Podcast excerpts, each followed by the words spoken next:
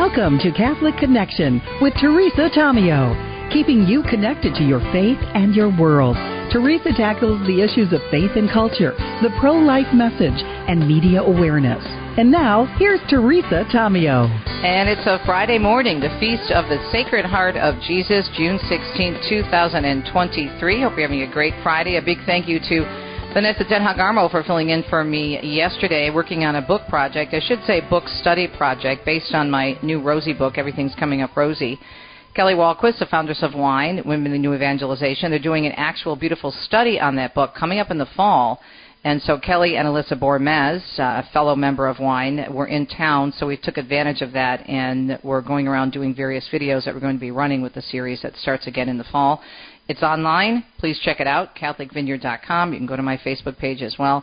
It's going to be a lot of fun. We'll have uh, some videos that are shot in various locations, including Italy and including here in the United States, but a lot of live events coming up as well. It's a six-week program you can sign up for, do it yourself, do it with a group, maybe your women's group, your Bible study group at your parish.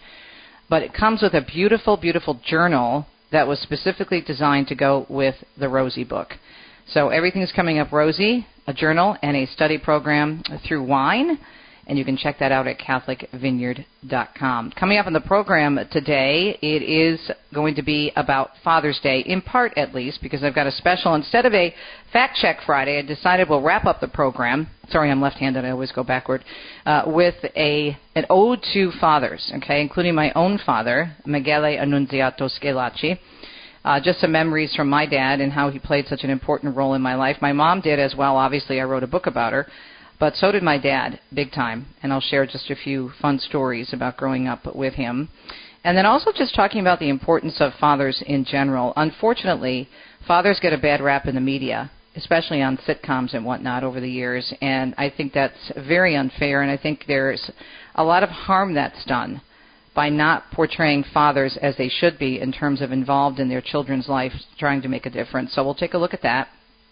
And then also we're going to have Steve Ray on with us. I sat down with him at the beginning of June, and we took a look at the history of the rainbow in Scripture and how it's being used, unfortunately, today to promote something that is very much, of course, against our faith. And we all know that tonight we have that situation going on, unfortunately, still on the schedule at Dodger Stadium for their Pride Night. They're going to be honored, honoring the so-called Sisters of Perpetual Indulgence. That's a group of men dressed in drag, and they dress as nuns, and they mock the faith terribly. So our bishops are taking a very strong stance and encouraging all of us to please pray. You can go to the website, and there's also a story, and I mentioned this the other day on Wednesday. There's also a story on this on National Catholic Register's website, Catholic News Agency. You can just go also to U S C C B dot org, the Bishops' Conference website. And you'll find their statement that was put out on June twelfth, earlier this week. Catholics invited to pray an act of reparation on the solemnity of the Sacred Heart of Jesus. And that's today. Catholic Christians traditionally recognize June as a month of the Sacred Heart of Jesus. During this time, we call to mind Christ's love for us, which is visible in a special way in the image of his pierced heart.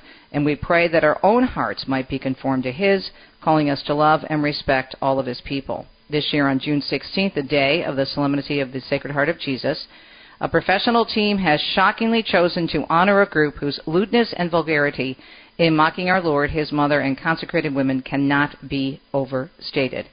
This is not just offensive and painful to Christians, they say, everywhere, but it is also blasphemy. So they are calling on Catholics to pray the Litany of the Sacred Heart today, offering the prayer as an act of reparation for the blasphemies against our Lord that we see in our culture today. And in the statement from the U S C C B, they have a direct link to the Litany of the Sacred Heart, which are being asked again to say today. But you can just actually just Google Litany of the Sacred Heart. You'll find it, and we also have links to it on our various sites as well. Right now, though, we need to get started with the news. It's a busy morning, and then we'll talk with Steve Ray about the rainbow, and then we'll also have a little dedication to fathers. Instead of Doug Keck has a day off, happy Father's Day to him. Instead of Fact Check Friday, it'll be a Father's Day Friday. Here's what we're looking at across the country weather-wise today on this Feast of the Sacred Heart and going into Father's Day weekend. Scattered strong to severe thunderstorms persisting along a boundary in the eastern Gulf Coast states, and with a few systems in the central plains and the Mid-Atlantic as well, and large hail and damaging winds are still the primary threats, with heavy to excessive rain possible from the Central Plains to the Eastern Gulf, and persistent heat continuing to build in the south-central part of the country. Right now, let's take a look at the news. Again, it is a Friday morning. It is June sixteenth, the Feast of the Sacred Heart of Jesus. House Republicans are advancing legislation that would prevent Veteran Affairs facilities from performing abortions in most cases, block funds for sex change drugs, and establish religious freedom protections. According to the Catholic News Agency report posted today, the Republican-led House Appropriations Committee includes these provisions in a defense spending bill, which provides more than three hundred seventeen billion dollars in funding for the D O D. They were added through amendments proposed by Representative John Carter of Texas and approved on a party line vote of thirty-four to twenty-seven. Some of those amendments, as C N A explains, are meant to circumvent new policies created by Veteran Affairs, including the interim final rule that allows abortion in some cases and its decision to provide patients with hormone therapy and prosthetics to help facilitate sex changes. Jury deliberations are set to resume today in the Tree of Life Synagogue shooting trial. Robert Bowers is on trial for the deaths of eleven congregation members at the Pittsburgh Synagogue in two thousand eighteen. The motive for the shooting was more the focus of Thursday's closing arguments rather than Bowers' guilt or innocence. Prosecutor Mary Hahn told jurors the defendant deliberately went to the synagogue when religious services were being held, and he shot and killed the victims simply because they were Jewish. Miguel Almaguar tells us we're learning the identities of two Americans found dead in a Mexican resort due to some very unusual circumstances. The victim's family says after arriving at the upscale resort, they began to feel ill, went to the hospital suspecting food poisoning, but returned after they felt well. The next day, they were discovered inside their room. They're now identified as residents of Newport Beach. Abby Lutz was twenty-eight, John Heathco, forty-one. The Baja California Sur police say the victims died this week of intoxication by an unknown substance. The Lutz family telling a local T V station on the West Coast they are shocked and saddened. Mexican officials gave the same initial cause of death when three other Americans died at a Mexico vacation apartment in October. Those deaths were eventually thought to be from gas inhalation. And Lisa Taylor tells us the Supreme Court could soon be ruling on two major cases as it heads into the final stretch of its current session. The High Court heard arguments in February over two cases challenging President Biden's plan to forgive up to twenty thousand dollars in student loan debt for eligible U S borrowers. The justices could issue a ruling on the cases as soon as Friday. Meanwhile, the court may also rule on whether colleges can consider race in admissions decisions. The court in nineteen seventy-eight declared affirmative action is lawful and has since reaffirmed that holding. I'm Lisa Taylor. The Massachusetts Air National Guardsman accused of leaking classified documents has now been indicted by a federal grand jury. Jack Teixeira, facing six counts of willful retention and transmission of classified information related to the national defense. U S. Attorney General Merrick Garland said he was entrusted by the U S government with access to sensitive information that could cause grave damage if shared. He accused him of violating U S law and endangering national security. Jack Cronin tells us Congressman Mike Levin says visa waivers are making it easier for gangs from Chile to rob people in the U S, especially in Orange County, California. Congressman Levin, who represents parts of San Diego and Orange counties, has joined fellow O C Congressman Lou Correa in sending a letter to the Chilean ambassador. They say Chilean gangs are taking advantage of the visa waiver program that allows people to visit the U S for up to ninety days, and the gangs are using that time to carry out large-scale robberies. The Orange County District Attorney's Office says fourteen people from Chile have been arrested for burglary tourism, and the congressmen are questioning if Chile should be allowed to use the visa waiver program moving forward. I'm Jack Cronin. Texas Governor Greg Abbott has deployed state emergency resources following a tornado that devastated the town of Perryton, Texas, the storm ripping through that community in the Texas Panhandle, leaving at least three dead and dozens hurt. The governor asking Texans to pray for those who were impacted by the storm. The tornado that hit the area was part of a larger storm system that spawned tornadoes in Texas and Oklahoma and left hail damage in several communities. Mark Mayfield tells us wildfire smoke is now once again blanketing the U S and the upper Midwest. The wildfires in Canada have resulted in record levels of air contamination in Minnesota's Twin Cities, with the air quality index reaching a level never seen since records have been kept. Forecasters say the smoke is heading east, with New York officials once again warning residents the smoke could hang around into Friday. but they do add it won't be as bad as last week. And the chair of the Federal Reserve says inflation has moderated, but there's still a long way to go. We understand the hardship that high inflation is causing, and we remain strongly committed to bringing inflation back down to our two percent goal. Jerome Powell speaking about the Fed's decision to leave interest rates unchanged for the first time in more than a year, most officials anticipating two more rate increases to come this year. The Fed had raised rates by a total of five percent since March of last year in an effort to battle rising inflation. Powell noting it will take time for the full effects of the raised rates to be felt. The Fed believes it will be able to lower rates by about a half a percent by the end of the next year if inflation comes down as it anticipates. And the average balance in a four oh one k plan is down almost thirty thousand dollars since two thousand twenty-one. A new report from Vanguard shows the twenty percent drop sitting under one hundred thirteen thousand dollars in two thousand twenty-two, with one in three account holders having a balance of less than ten thousand dollars. It said the drop could be due to market performance and an evolving participant base. The median account balance only dropped by eight percent for those who had an account in both December of two thousand twenty-one and December of last year.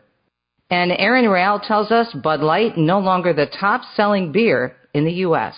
Bud Light sales have tanked since April when transgender influencer Dylan Mulvaney posted an image on Instagram of a personalized Bud Light can that the brand sent her as a gift. A boycott ensued and sales have yet to recover. Shares of Anheuser-Busch have declined about fifteen percent since the beginning of April. Meanwhile, Modelo, sold in the U S by Constellation Brands, didn't rank among the top ten beer brands in the U S in twenty thirteen when Constellation bought it. It is now the top brand in California as well as in metropolitan areas like Chicago, Dallas, and Baltimore. It's also a top seller among Hispanic consumers and is growing in popularity among non-Hispanic consumers. And finally, in our newscast this morning, on a Friday morning, the Feast of the Sacred Heart, California's Attorney General Rob Bonta says senior scams stole eighty-four percent more money across the country last year. Call center fraud, investment scams, romance scams, identity theft, predatory lending, home improvement, and estate planning scams. The types of scams seem almost endless. The Attorney General of California speaking this week, saying there were eighty-eight thousand victims of elder fraud last year across the nation, with scammers stealing nearly three billion dollars. He says seniors are often embarrassed and don't report crimes, and he's asking folks to contact law enforcement. It's a Friday morning. More Catholic Connection coming up. We'll be right back.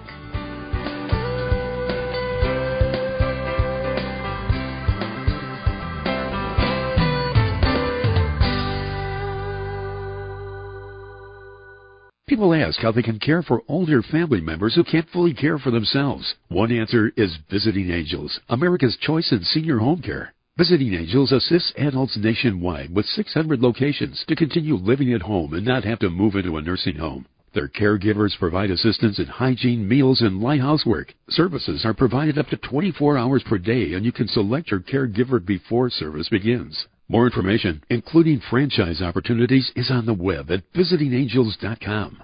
The Wine Palace in Livonia is a proud sponsor of Ave Maria Radio. The Wine Palace is a family-owned business for over sixty years where customers come in for a great service. The nine thousand square foot store includes a humidor, specialty wine room, and a rare and collectible spirits room. We have the largest selection of spirits in the state at the most competitive prices. Ask for one of the brothers, Cliff or Kelly, and thank them for their strong support of Catholic Radio. Delivery is available. Available, please visit the Wine Palace at I ninety-six in Middlebelt or at wine palace dot net. Would you get on a plane that doesn't have a pilot? Investing in passive index mutual funds may present the same issue. The Ave Maria mutual funds are actively managed by seasoned investment professionals to help you meet your investment goals in a morally responsible way. Ave Maria funds are managed to conform to pro-life and pro-family values. Long-term investors could invest in the no-load Ave Maria mutual funds. You can learn more about the Ave Maria mutual funds at eight six six A V E Maria or visit Ave Maria Funds dot com. This program is brought to you in part by Charity Mobile, a proud partner of Ave Maria Radio for over fifteen years. Charity Mobile is the pro-life cell phone company and has sent nearly two million dollars to thousands of pro-life charities. four G L T E coverage is available nationwide, and five percent of your monthly plan price goes to your favorite pro-life charity. A video introduction is available at charity mobile dot com. Charity Mobile, everyday living, effortless giving. charity mobile dot com.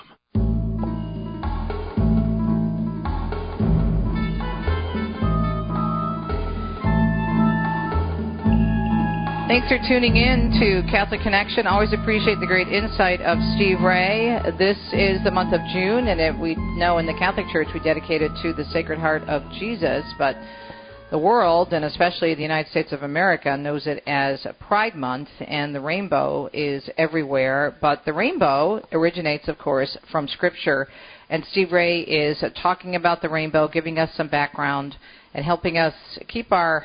how do we want to call it, Steve, our sanity this month, because there's so much craziness out there. Good morning. Thanks for joining us. Yes. Good morning. I, I just have to start by saying congratulations to your producer, Andrew, for twenty years of producing at Ave Maria Radio, and he's been a great friend to us, and he's always quiet and in the background, but he needs a pat on the back today. And congratulations for twenty-year anniversary of working at Ave Maria. So I, I, I agree. I second that motion. We put a big thing up on Facebook, and he's getting a, he's getting a ton of response. He's uh, Mister Fancy Pants today. So yes, totally yeah, agree. I'm great. going to mention he, it again. At uh, he deserves it, he, right? He certainly deserves it. Yes. Now this, this whole rainbow thing, it drives me nuts, and I know you're in Italy and you probably see a lot of it there. I, however, have seen less of it here around our house, and I wonder if it's not the backlash because of the L A Dodgers and Target and Anheuser-Busch, but I've seen less of it this year than I have in previous years, and I think that some people maybe are pulling back a little bit on it, but I, I know that's not the case everywhere. But uh, it it is um, it's a sad thing that the rainbow has, in a way, been co-opted or hijacked to stand for something. I couldn't think of anything being more diametrically opposed, the use of it now, as to what God intended it to be in the beginning. And um, it's, uh, the, you know, I heard somebody say, mothers get one day and fathers get one day, but the sexual deviant group gets a whole month. Well, let's talk about the rainbow and the original uh, the case of the rainbow and what God meant by the rainbow, where it comes from. Yeah, it, then when you go to the scriptures and you look it up, you don't find the word rainbow. I mean, in English translations, it'll say rainbow, but in the Hebrew, it's just the word kasset, and it means a bow. And so it can refer to anything that's bowed like that, and it mainly in Scripture refers to the like a bow and arrow. And so, it's, in a way, what it was like, it's a, kind of a double meaning here is that it's beautiful and it's God's promise. But in ancient times, it was viewed as, when you look at it from the different gods and the Near Eastern notions of a warlike deity, that when the warlike deity uh, decides not to have war with people anymore, he hangs his bow up. So, like, say, a hunter goes out with his bow and arrow and he's hunting, and when he comes back, it's now going to be time of peace because he hangs his bow up. And some uh, this uh, ties in with old ancient times, and even it can be viewed as Scripture, too, is God is hanging his bow up, and he's not going to make war against mankind again. Because when mankind sinned in such egregious ways, God had to start over again. So he declared war, so to speak, and he, when it was over, though, he hung his bow in the clouds. And he made a promise that he would never again uh, flood the earth. Didn't say he wouldn't ever judge the earth again, but by using a flood, that would not be happening again. So he hung his bow in the clouds in a way. But but it means a rainbow or a bow and arrow, and that's kind of the, the biblical background for it. And um, it's interesting, when does it appear? After a storm. A storm is what caused the flood to begin with. It was the rains that came down, and it's when the rains that come down now, there's the rainbow in the sky saying, don't worry, I'm not going to flood the earth again. Mm-hmm. Let's talk about the background. The rainbow takes on, you're saying, and, and in, in your notes, that added significance as a departure from the Near Eastern notions of a warlike deity. It's a symbol of divine, right? Yes, it, it, and it's always been viewed as kind of a connector to the unseen world, in a way. The, the Norsemen viewed it as a uh, way for an, uh, bridge to heaven, so to speak. And in Japan, they viewed it as a way, a bridge for ancestors to descend to the earth, because, you know, Japan, they have a great respect for the ancestors. Navajo Indians, it was a path for the spirits. Greek mythology, the personification of the rainbow, linking the gods with humanity. The Irish, of course, think there's a pot of gold at the other end. And uh, we even hear the song, Somewhere Over the Rainbow, Bluebirds Fly. Mm-hmm. So it's really been all through the cultures. it's been a connecting between heaven and earth, between the seen and the unseen worlds. And so it is this beautiful symbol that God has given us, that he has made a promise to us. But it's always been viewed by people as a, a kind of a spiritual thing, as a spiritual symbol as well. And even in the book of the Bible, it's that way too. Beyond just a promise not to cause a flood again, that's what it says in Ezekiel one twenty-eight. Like the appearance of the bow that is in the cloud on the day of rain, so is the appearance of the brightness around God's throne. Such was the appearance of the likeness of the glory of God that when I saw it, I fell on my face. So Ezekiel trying to explain the light around God's throne and the beauty of it all. What does he what does he fall back on? It's it's like the rainbow, because that's just the most magnificent, stunning thing. And when I looked at it, I saw the rainbow around God's throne, and it made me want to fall down on my face. And also in Revelation, that we have the same kind of imagery. Now, with Noah, though, as you mentioned, it's a visible sign of a covenant, a promise, right?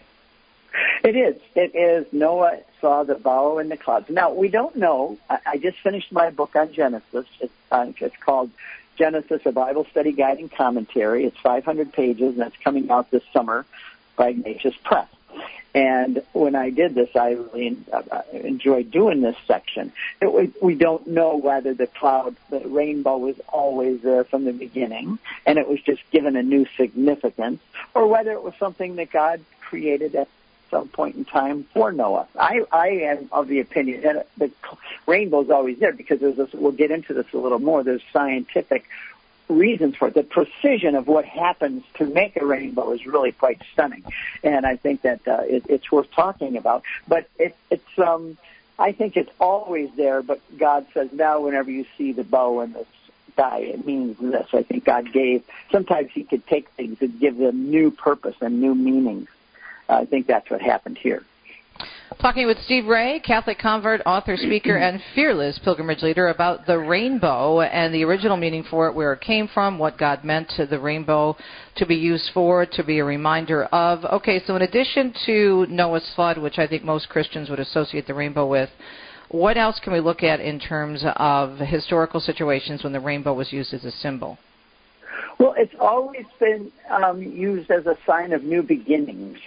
It's because of the flood was over, the waters are receding, and the animals were coming off the ark, and there, there's this big bow in the cloud, and it's a promise to Noah. And it's like a uh, a new beginning. In fact, the Jews, the, the Jewish people refer to Noah as the second Adam, because the Adam was given the earth to to uh, populate it, to control it. He was like the regent, the vice regent of God, in charge of the earth and the animals. And when this sin came, all this got flooded and started over. Now Noah comes, and guess what? God tells him the same command, go out and multiply and fill the earth. He is the new Adam in the eyes of the Jews, and it's very a good way of viewing it, because he now is starting humanity over again. And so the rainbow is a sign to Noah, it's a new beginning. I'm not going to do this ever again. It's a sign of hope and peace and reconciliation. Everything that the rainbow after the flood symbolized is all, and, and people have, like we said, picked up on this and view it as a great symbol. You, you see it all over the place. Before it got co-opted by the L G B T movement, it was always used as a sign of reconciliation, of peace, of new beginnings, of hope. And and now it's unfortunately been co-opted and taken on a whole new meaning, and I have to say, diametrically opposed. Now, I now one thing we would have to say about the, the, the gay and L G B T agenda is they're, they're using the rainbow flag in a little bit of a different way, and they're seeing it, all the different colors, as meaning there's the diversity among us. So every kind of different um, lifestyle is okay. You look at all the different colors. You can be gay, lesbian, transsexual, whatever you want to be, it's all okay. Uh, because look at the, we use a rainbow, the diversity of colors we're going to celebrate. That's what they're celebrating is, is that they're recognizing the diversity of all, any kind of sexual thing you want to do, I guess it is. So they have, they're not using it the same way we did. They're using it as a symbol of the diversity and that everything is okay. I'm okay, you're okay, whatever you do is okay, whatever I do is okay. Nobody can judge right. us because we have this wonderful diversity. But and if you want, in a little bit, I'll read a section from the letter of Saint Paul to the Romans, what he, how he describes all of that.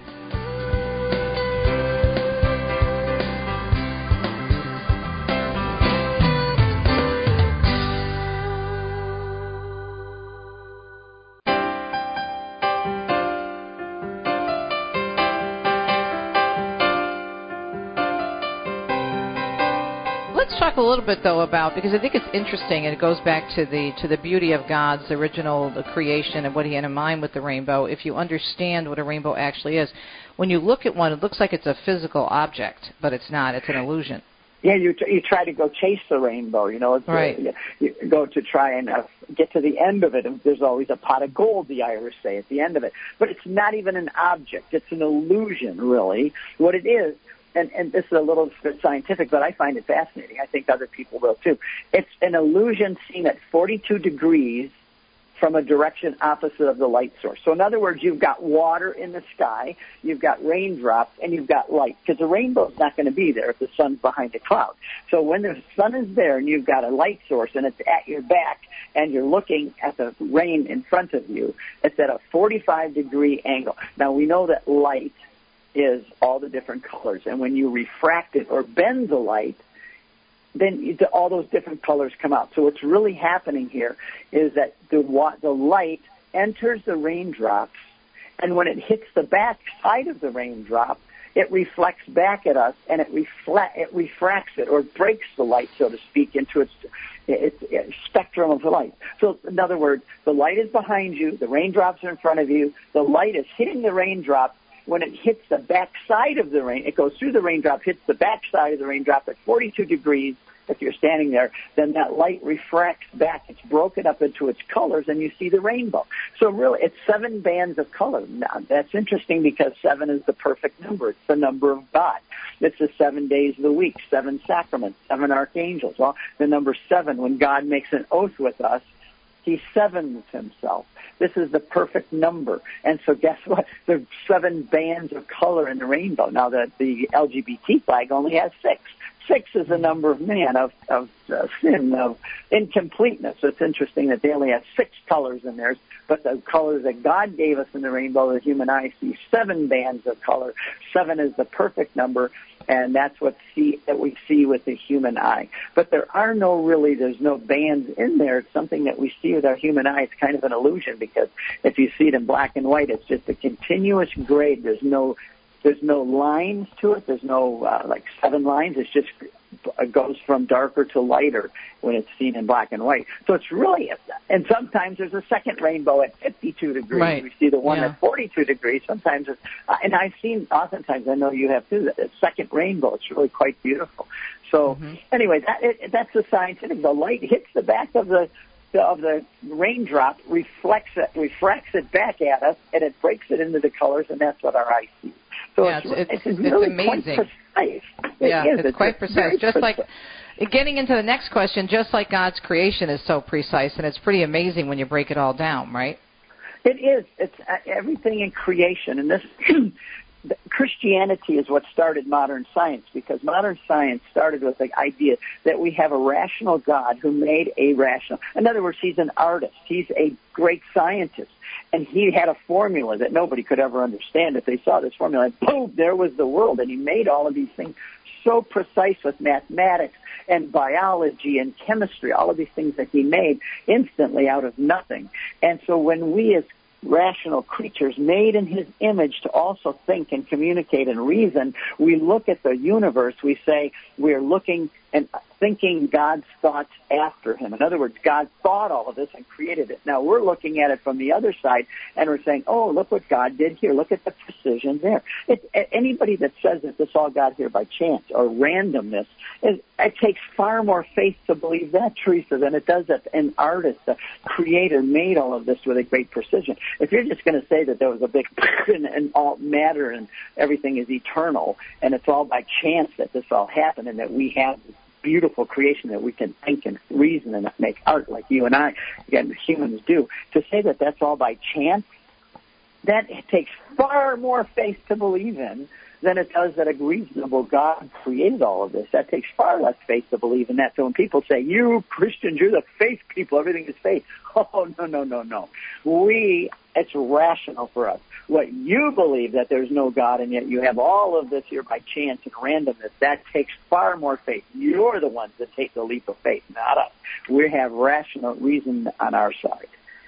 I know there's a lot more that we could discuss, but we're almost out of time. But let me let me ask you this question as we close. So two questions, actually. Do you think we can ever reclaim the rainbow from where it came rightfully in terms of what we know about it from Scripture? And then how do we reach out to people with whom we disagree and, and we know what it means in terms of what it's doing to our culture and what's happening and the indoctrination of children and how far this wokeness has gone? How do we reach out in love to people during this month and, and at least to get them hopefully to have a conversation with us and, and show them the truth of who they are made in the image and likeness of God? Well, first, the first question is, do you think we'll ever get back the true image of the rainbow? I think so, because nature wins in the end. What's going on right now, the whole L G B T movement, it's never happened before in humankind, the, the way that this is being done. And in the end, nature wins. They don't, they cannot reproduce themselves. It's contrary to nature and nature's God. It's contrary to rational people. It just, it just is wrong.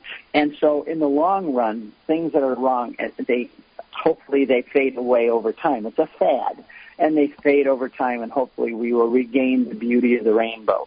Second of all, how do we deal with people that we just have to love them and be honest with them?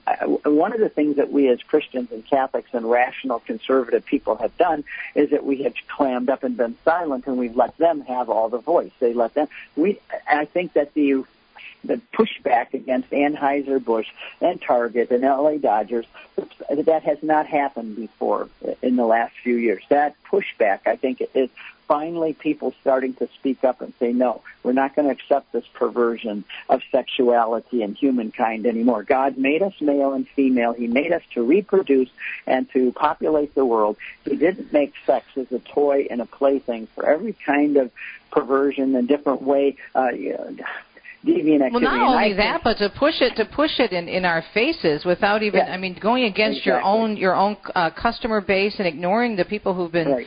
good supporters of your products for years and say you must accept this. I mean, I, I think right. this is a reminder to us that there are ways that we can we can push back uh, respectfully as Christians, and that's with our pocketbook. I mean, look at the impact that it's having financially yes, on Target and still on Anheuser-Busch months after the whole debacle with yep. the uh, the social media influencer. Steve, we're out of time. Thank you so much for joining us. So go ahead, finish. Thank finish. You. Yes? We need to do more. No. We need to love yeah. people, but we need to be honest with them as well. If we aren't honest with them, we're not loving them. Exactly, exactly. Steve, thanks so much. Appreciate your honesty and the background on the rainbow. Of course, Steve Ray is a big part of our mission here at Ave Maria Radio and E W T N, very frequent guest on Catholic Answers Live, Catholic Connection, Crest in the Afternoon, and many other programs. You can find him online at Catholic Convert dot com, all the great information about his books. And I'm sure, Steve, you'll have a blog up there on this as well. You're going to be posting oh, yeah. some things in case people want the information? Yep, I, I do. I have some stuff up on my website already about why Jesus didn't condemn homosexuality. Does that mean that Jesus approves of it because he never condemns it? No, that doesn't mean I put a blog up explaining that.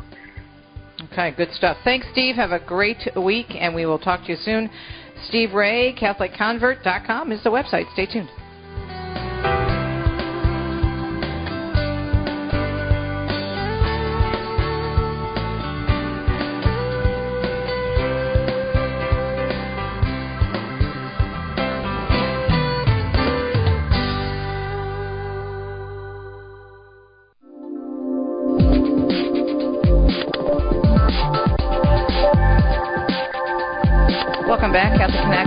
Friday morning, June sixteenth, the Feast of the Sacred Heart of Jesus, and a happy early Father's Day to all the dads out there, the spiritual fathers, priests, bishops, deacons, cardinals, anyone who has a vocation as a father, and of course, all the dads out there, God bless you for the role in your children's lives. And for those of us who may have lost our fathers, may we continue to pray for them and remember the way they've impacted our life. And if maybe you didn't have a father in your life, pray for other fathers and pray for your father as well.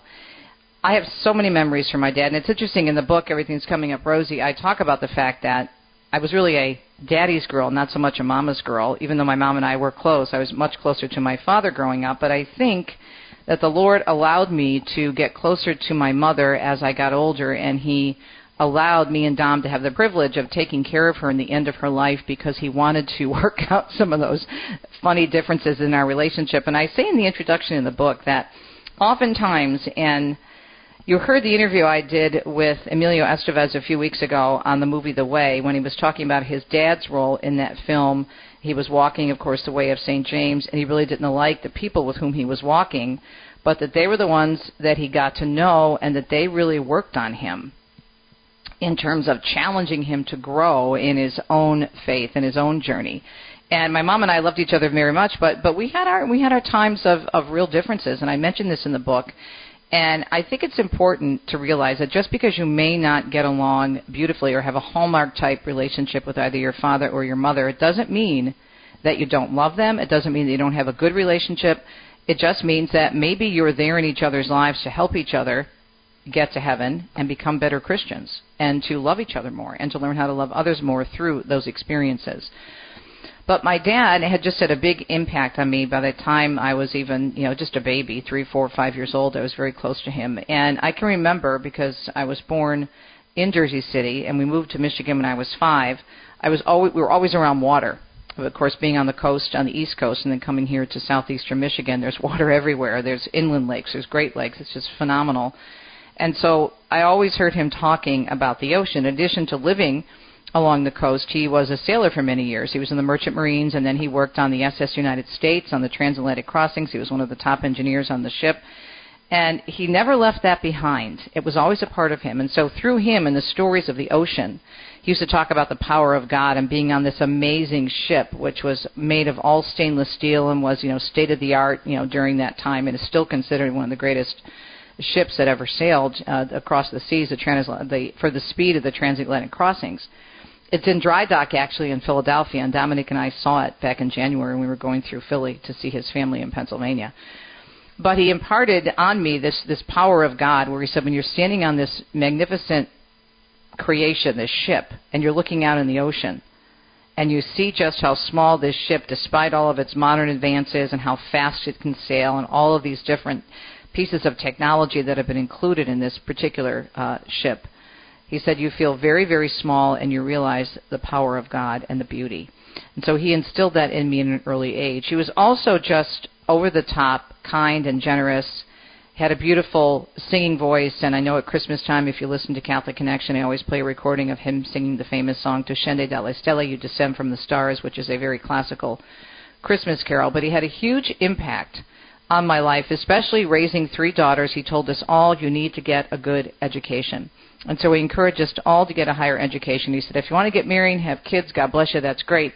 But I want you to be able to take care of yourself. And I want you to have your own identity.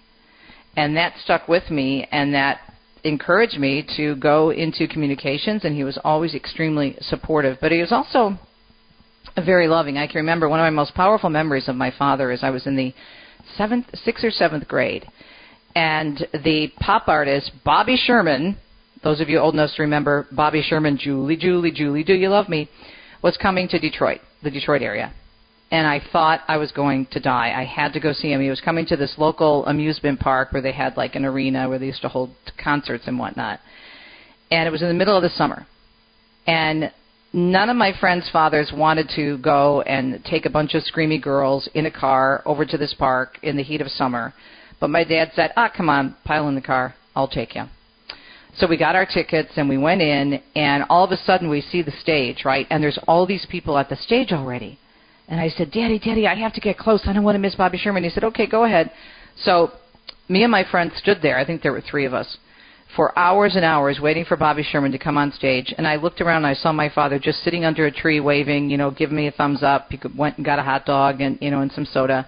But it was, it had to be at least two or three hours. And then he took us around to the park after the concert. And my girlfriend said to me after that, wow, you have a really special dad. I asked my dad to do this for me, and he wouldn't do it. But my dad knew how important that was to me, and he took me to see that Bobby Sherman concert despite the heat, and he did it for his baby girl. And that's just a little thing that remains on my heart and in my mind. So I just want to encourage all the dads out there to take the time to do those things with your kids, because it does leave a lasting impression.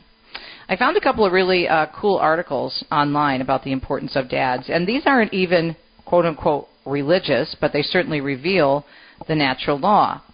Some key points to this article from Psychology Today from two thousand twenty-one, the importance of fathers for child development. Fathers play an important role in a child's development and can affect a child's social competence, performance in school, and emotion. Fathers can also affect a child's well-being indirectly. A supportive relationship between parents is linked to better self-regulation in a child. Countries such as Norway and Sweden attempt to engage fathers and mothers equally in caregiving by providing paternal as well as maternal leave. And then there was another article I came across talking about five important ways fathers impact their children and their child development. They increase intellect. An active father can help increase your child's emotional intelligence and problem-solving capabilities. Studies show that children with fathers who are actively involved throughout the first year of their child's life perform better on cognitive development assessments and demonstrate an increased capacity for curiosity and exploration. They boost confidence. Their emotional support provided by a father to his child is a priceless gift by helping kids understand how much they are valued and loved. Someone to look up to. Fathers provide a positive male role model for their children and help to promote and reinforce good behaviors. They provide a different perspective. Children are naturally full of questions, and mothers and fathers approach those questions in different ways.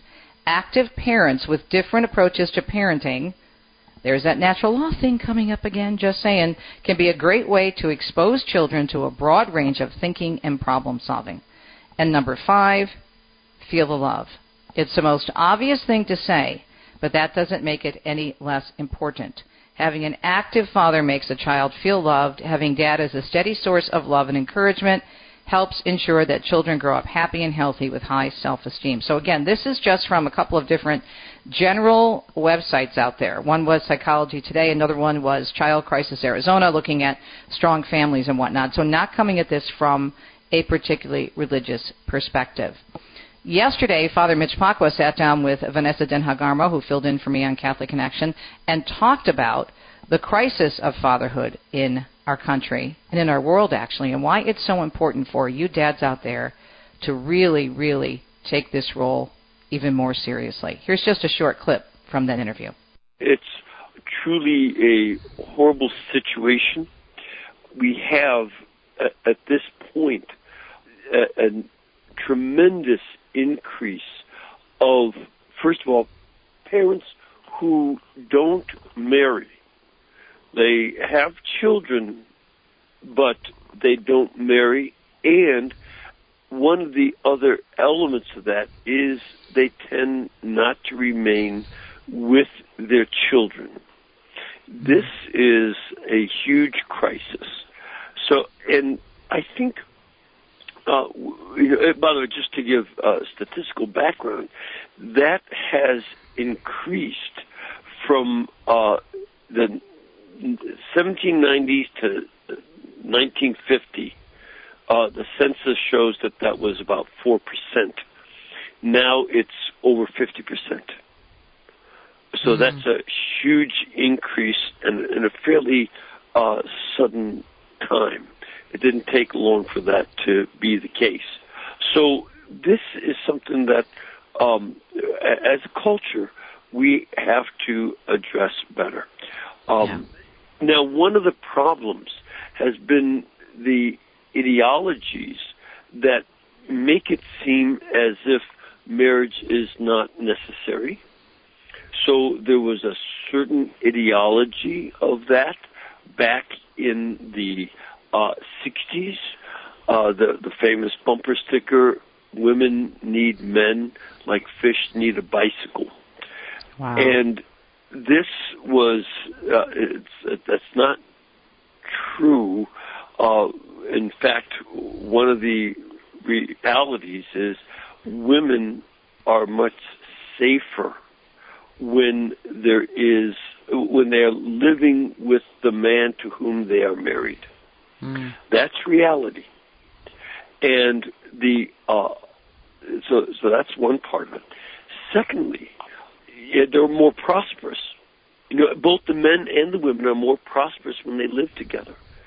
And this requires a sense of fidelity. And of course, the most important fidelity is fidelity to God, and to become people who are characterized not by a pride that would look down on anyone, but rather the, the authentic humility of looking up to God with everybody else. All of us are looking up to God the way anybody would look up to the Rocky Mountains or the Alps or something bigger than themselves, and look up in admiration. So we look up to God together and realize our smallness and our dependence on Him, that He will be faithful to us, we need to be faithful to Him, and from that fidelity we to God, we can be faithful to our families next, and then to our nation and other groups that we belong to. That is something that makes fatherhood, being able to physically sire a child, is not particularly a um, thing that is all that uh, difficult. Um, some people want to speak about uh, that kind of uh, male ability. That's that's really not such a great uh, accomplishment. Where a man truly becomes manly is when he looks to his uh, a woman, one woman, and says to her, "I will be faithful to you for the rest of my life." So again, a big thank you to all the dads out there, all the spiritual fathers, and all the dads with children of their own. Thank you for all that you do to make a difference in the lives of your spiritual or biological children. We greatly appreciate you. A big early Father's Day. Happy Father's Day to you. Have a great weekend. Enjoy it, and thank you for all that you do. And especially thank you to God, our Heavenly Father. Our Father who art in heaven, hallowed be thy name. Thy kingdom come, thy will be done on earth as it is in heaven. Give us this day our daily bread, and forgive us our trespasses, as we forgive those who trespass against us. And lead us not into temptation, but deliver us from evil. Amen. Happy Father's Day to our Heavenly Father God, and to all the dads out there as well. We'll be right back.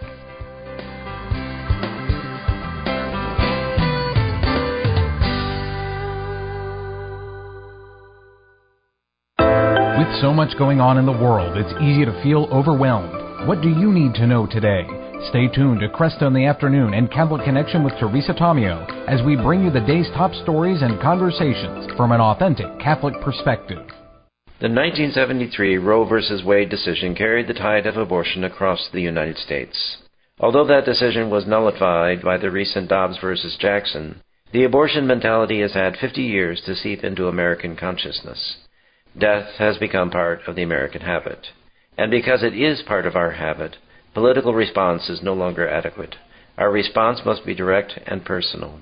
For over twenty years, the Guadalupe workers have dedicated themselves to direct personal response to the crisis of abortion. Come visit our home on the southwest side of Detroit, Tuesday, June twenty-seventh at five o'clock.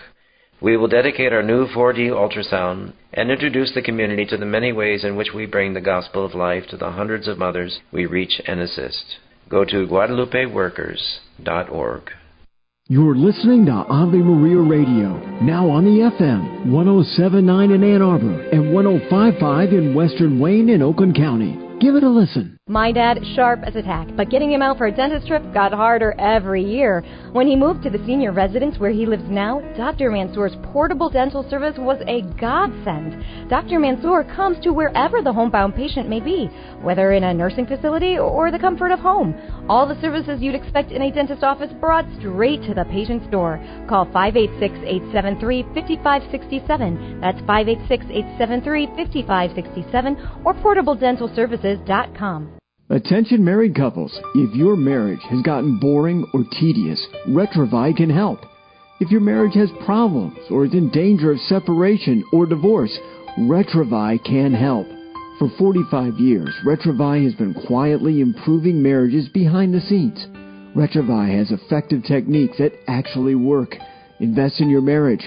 Find the next program near you. Visit help our marriage dot org. That's help our marriage dot org. I hope you know how much we appreciate your listenership here at the E W T N Global Catholic Radio Network, as well as the Ave Maria Radio Network. And we always say we are all about the resources, so just remember anything you hear daily on this show you can check out. You can go to, for example, the E W T N Religious Catalog through E W T N dot com.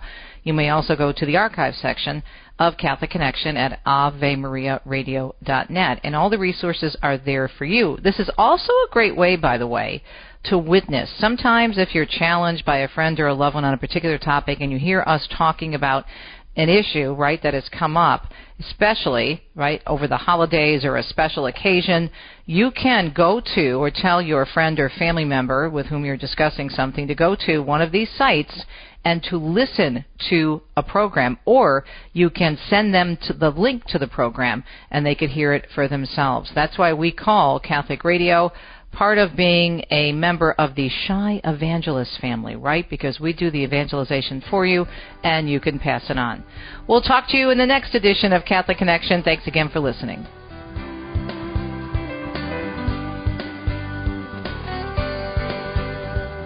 You've been listening to Catholic Connection with Teresa Tomeo.